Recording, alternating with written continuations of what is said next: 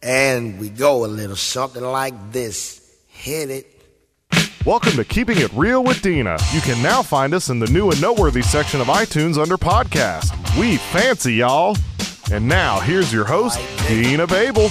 Welcome to Keeping It Real with Denna. I'm not as rusty as I was last week because I've got back on the microphone and Clint even left me in this studio by myself. Um, so God, we had a great, great episode last week. We were talking to Melissa Roshan, and I can't wait to get back into this with her. She is a model and an activist and a speaker and a girl's girl. Um, we have a lot to talk about, and she has got such soulful, deep energy. I'm so glad we're holding this space for her tonight. Okay, I'm your host, Denna Babul. I'm an author, motivational speaker, life coach, medical expert, mother, wife, and I'm tired. Um, you can find our podcast on iTunes under Keeping It Real with Denna. If you like it, um, you can subscribe and uh, give us a review. They love review all, reviews on iTunes. Um, my book, The Fatherless Daughter Project Understanding Our Losses and Reclaiming Our Lives, came out June 7th. You can also go on Amazon and give a review there, girl, because they love those reviews there. If you're ever looking like on Amazon or Audible, you everybody looks at the reviews. How many stars? What did they say? So it's really important. So if you feel moved, do that.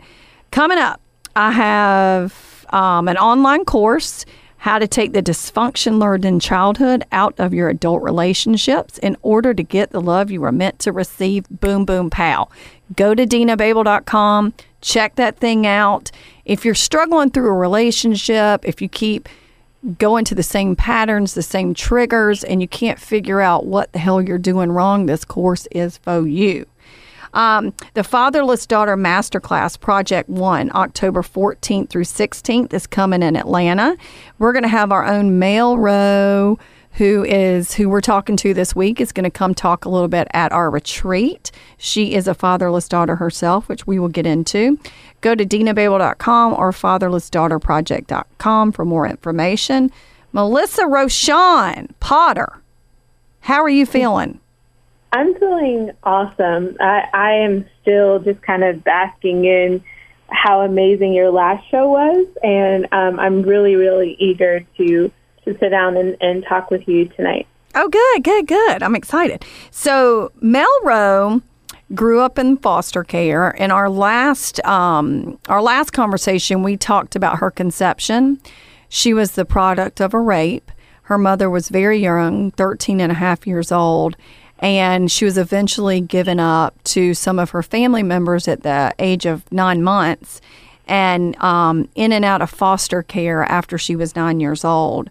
Um, she is an international model. She's been on magazine covers, billboards, commercials, runways. She's done her own TEDx speech. Sister is making it happen. So we want you to know all the great things she's doing, but we also like to peel back the onion here and talk about purpose. And so MelRo is really giving it to us. And we we finished um, the episode last time talking about suicide. And MelRo was um, telling us about going to a bridge. So let's go back to that for a minute, um, if you don't mind, Melissa. Tell me, like, the thought process that went into that, just so for anyone out there that is contemplating this, you know, what was your thought process and, and how did that look for you? And just kind of take me back to that, if you don't mind. Absolutely. So I had just uh, gotten to a place in my life where, um, again, as I said last week, I I saw value in my modeling pictures. I saw value in my career, saw value in my car, and value in my expensive clothes. But I did not see value in myself because of the things that had happened to me, and those things were unresolved. And I just got to a place where, yes, I had all these material items, but the house that I was living inside, house being my own self, mm-hmm. I didn't want to live there anymore. And I checked out. And I just thought, well, it would be easier if I just give up mm-hmm. because uh, nothing is changing. I'm not happy. I, I'm endlessly feeling ugly. and I just don't want to be here anymore. And so uh, my thought process was this um, I had thought about suicide for quite a bit. Um, I had made my first suicide attempt when I was 15 and uh, swallowed uh, two bottles of pills and ended up having my stomach pumped. And then um, never went through any real therapy, just kind of went on through life, um, ended up being married and modeling and kind of swept things under the rug. And this time I was very hell bent determined that I would be successful at ending my life. And um, it took me about two months to kind of really just uh, just say enough was enough. Now I didn't write any letters. Um, I didn't say any final goodbyes. But the days leading up to um, the the day that I tried to commit suicide, I just uh, I was very much I was very calm, mm-hmm. eerily calm resolved. And I just felt like, yeah, I'm well, I'm going to die, so nothing really matters. And uh, I made that choice. It was on a Wednesday. It was around. It was in August 2011, maybe the end of August actually. And I just said, uh, I'm I'm going to take my life. And as I walked along this bridge, I remember thinking, your mom didn't want you. Your dad didn't want you. Everybody abused you everybody hates you. People are always putting up pressure on you to be this perfect model, to be this perfect person. But if they knew how broken you were, they wouldn't even give you any opportunities. There's no way that your life could get better. And look at you, the fact that you're even thinking about leaving your children because mm-hmm. I have two children. Mm-hmm. You're you're you're you are absolutely worthless. So it was the self-loathing. It was just a- absolutely disgusting. The things that I was saying to myself and I um I wasn't crying, I wasn't weeping. I just I couldn't hear anything. I I checked out and I stood at the uh, edge of this reservoir and I got ready to jump and this woman just appeared out of nowhere. She wasn't a figment of my imagination. She's actually um, written in, ple- in the police report. Mm-hmm. That after um, over shortly after the suicide attempt, and I'll and I'll get back to it. I thought, was that woman even really right. there? And then was she my I, guardian I angel? Had, yeah, I had to make sure that that someone was there, but she she was, and she walked up to me and started actually telling me how beautiful I was, oh. unprompted, without even knowing that I was feeling ugly. Did she know you were going to jump? Was it? I mean, could she? I tell? believe she did. Okay. I believe she did because she was very careful, mm-hmm. um, and she was asking me how I was doing and what and how beautiful I was and how worthy I was and, and it was like she was trying to just keep me very calm. And I remember feeling so angry by her words and I just wanted her to go away. And I don't know when she called the police, but um they appeared from my left and right side. And I remember one of the officers, he broke down and just was like, "Please don't do this. Oh. You are so beautiful." Like you you know you don't have to throw away your life. And i just i i collapsed in his arms and he carried me like a rag doll into this uh ambulance. And i couldn't breathe. I was hyperventilating. I thought i was going to pass out and i was so embarrassed and so scared and so lost. And in that moment i was 31 years old and i literally felt like i was six.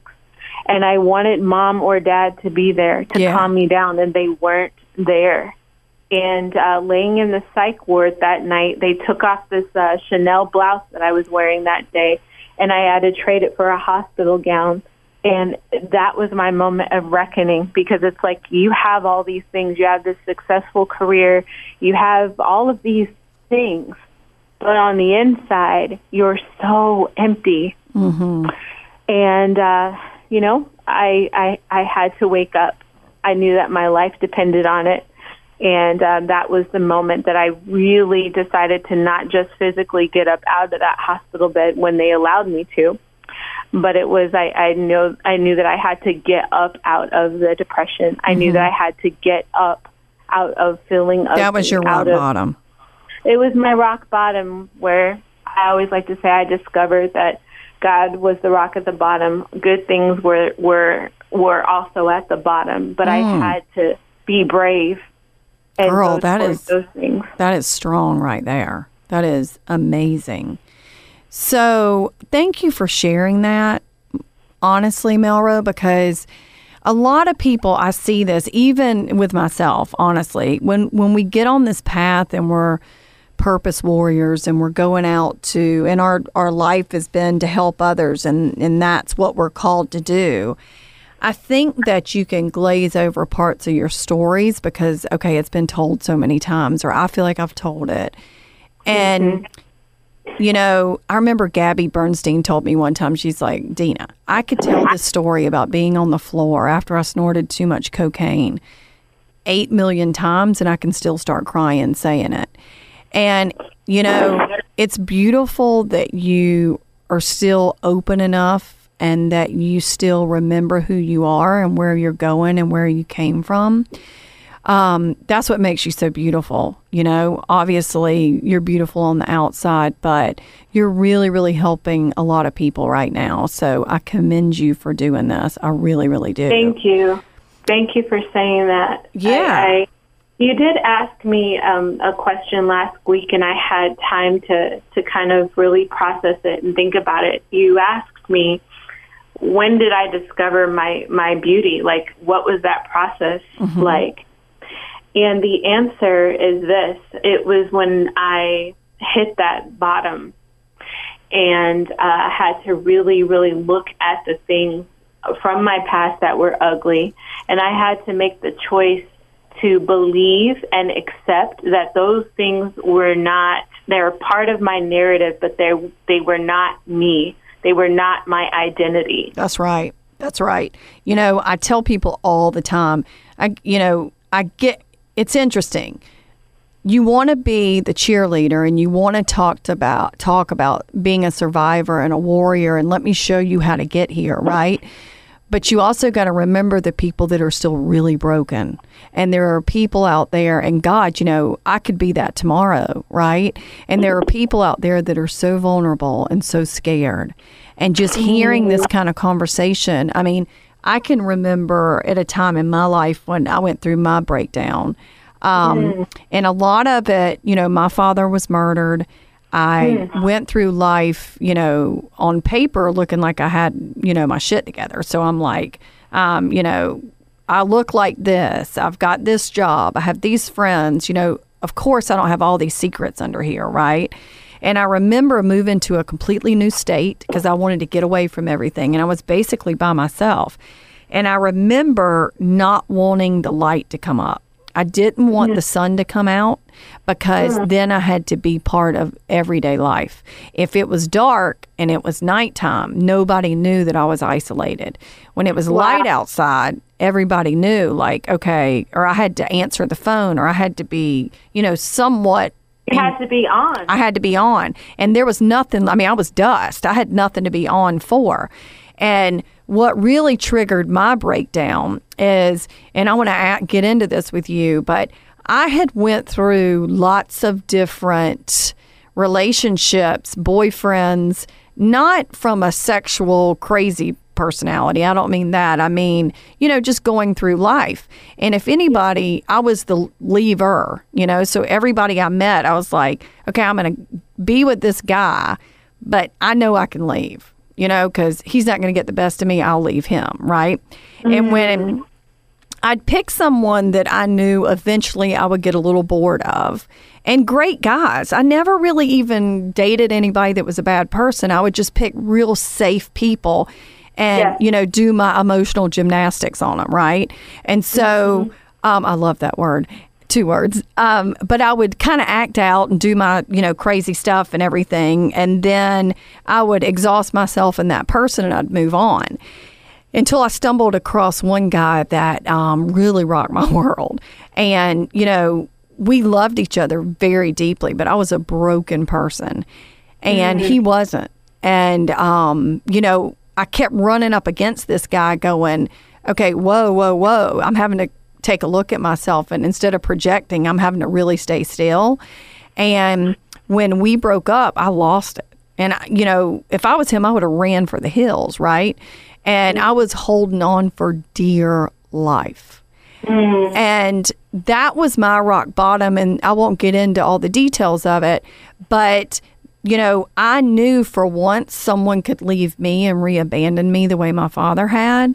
And so that was so powerful for me. Tell me about your your relationships. Like so so you I, you get out of foster care at what age?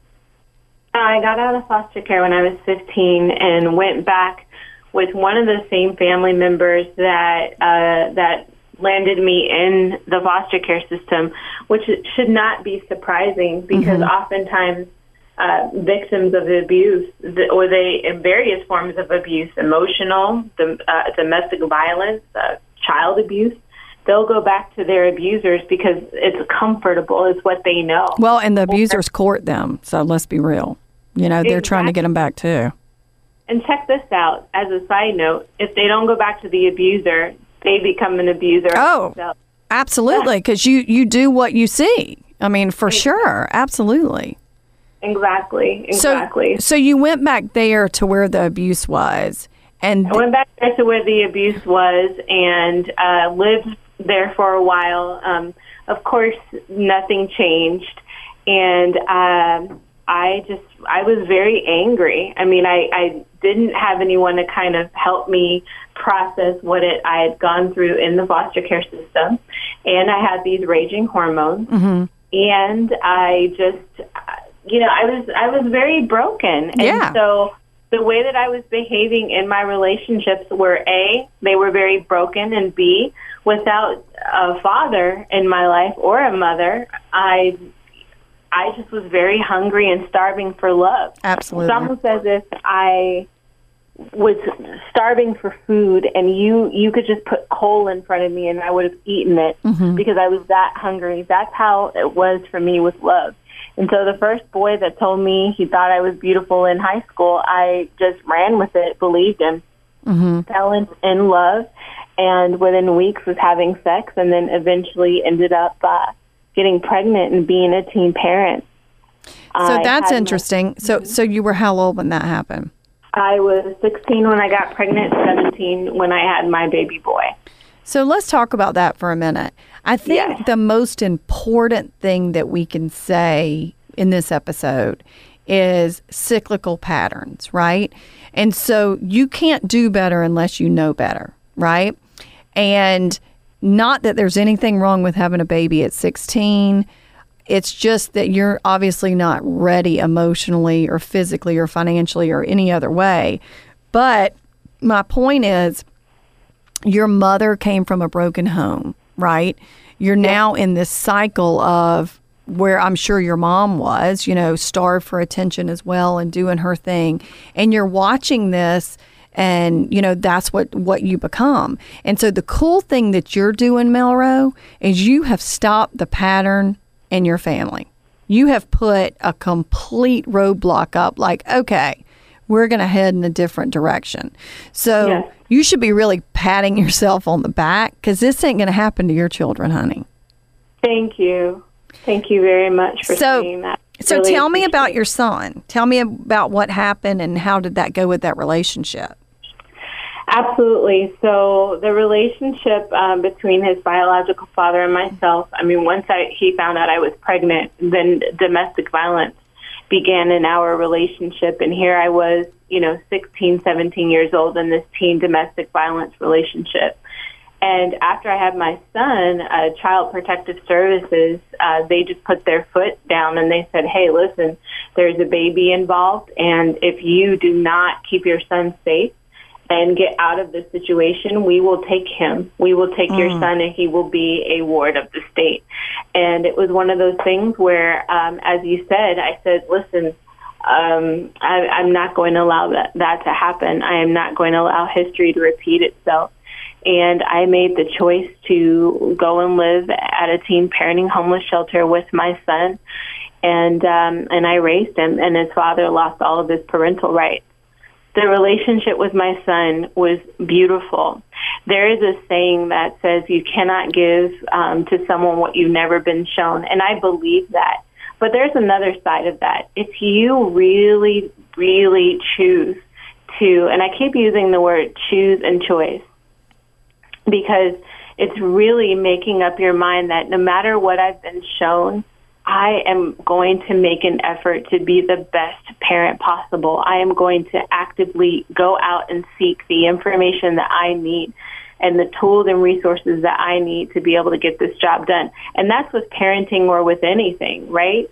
And so I went out and took parenting classes that were not even mandatory and I was hanging hanging around other mothers and older women and asking them how to cook and asking them how to take care of, of a baby and what about this and what about that because I wanted to do the exact opposite of what I I had been shown and it was a very it was a beautiful journey and it was and it was a journey that was was not easy because here I was growing up my own self Yeah. and I had this beautiful baby boy that I had to take care of.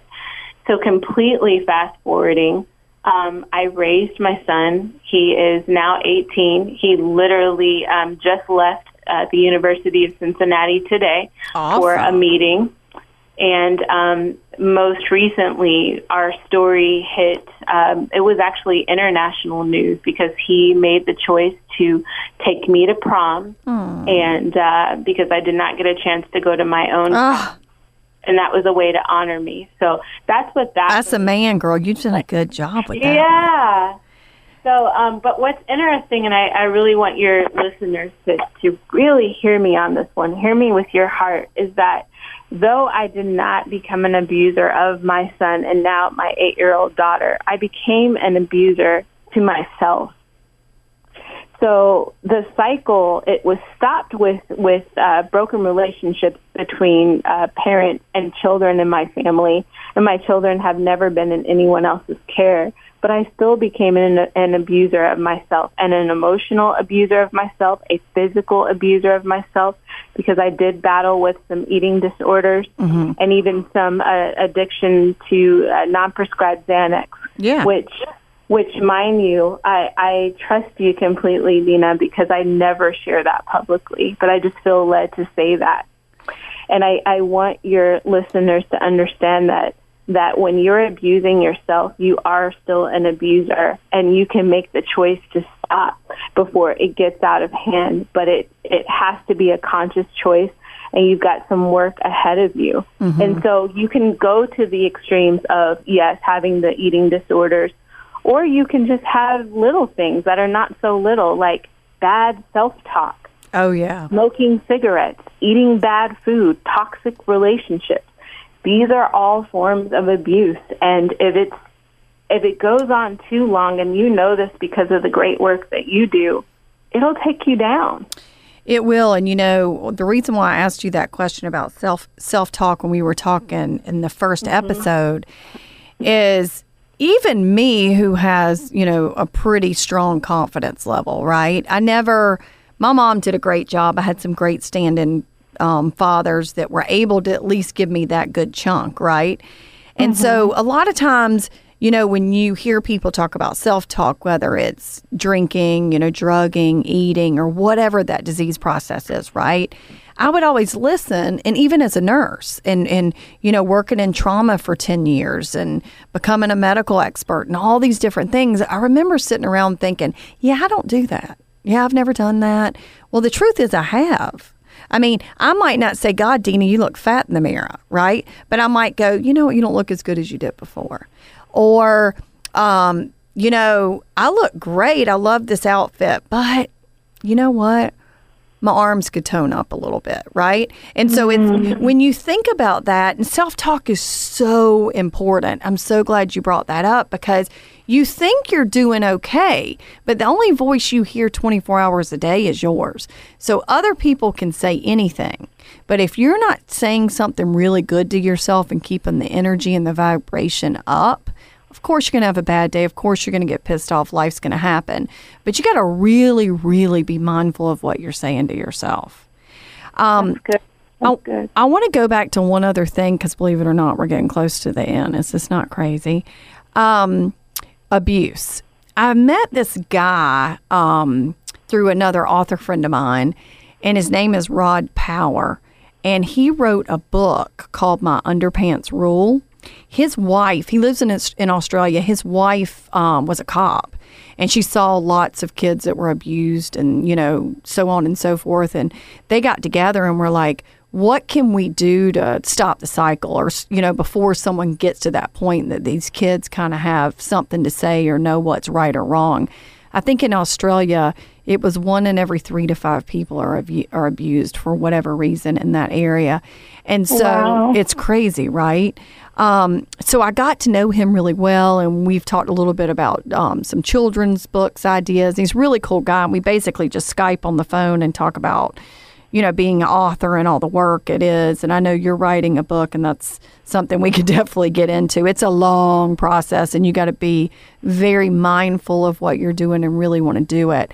Um, but he wrote this book. It's called My Underpants Rule, and it really makes something that's very um, I don't know, such a hard, heavy topic a lot lighter, and it's done in a you know a children's format. So it's on Amazon and everywhere else, and he sells it, um, and he's doing a lot in the states. But I wanted to leave with that because if you're parents out there and you know everybody needs to read a book like this to their kids. I have a three and five year old. I read it to them. Um, just to kind of start the conversation because you think you're having the conversation, but you know, obviously not all of us can do it child friendly. So, um, my real boss of the week is Paid the cost to be the boss. Paid the cost to be the boss. I paid the cost to be the boss. Look at me. You know what to see. Mr. Rod Power Mate. Um, he wrote My Underpants Rule, a children's book about setting boundaries to prevent abuse. He even wrote this little jingle that goes with it. So I just want to give him a shout out because such great work, and I love to recognize all these people that are in their purpose. Melrose, thanks so much for being here. We got another Thank you. episode coming up with Miss you. Melrose.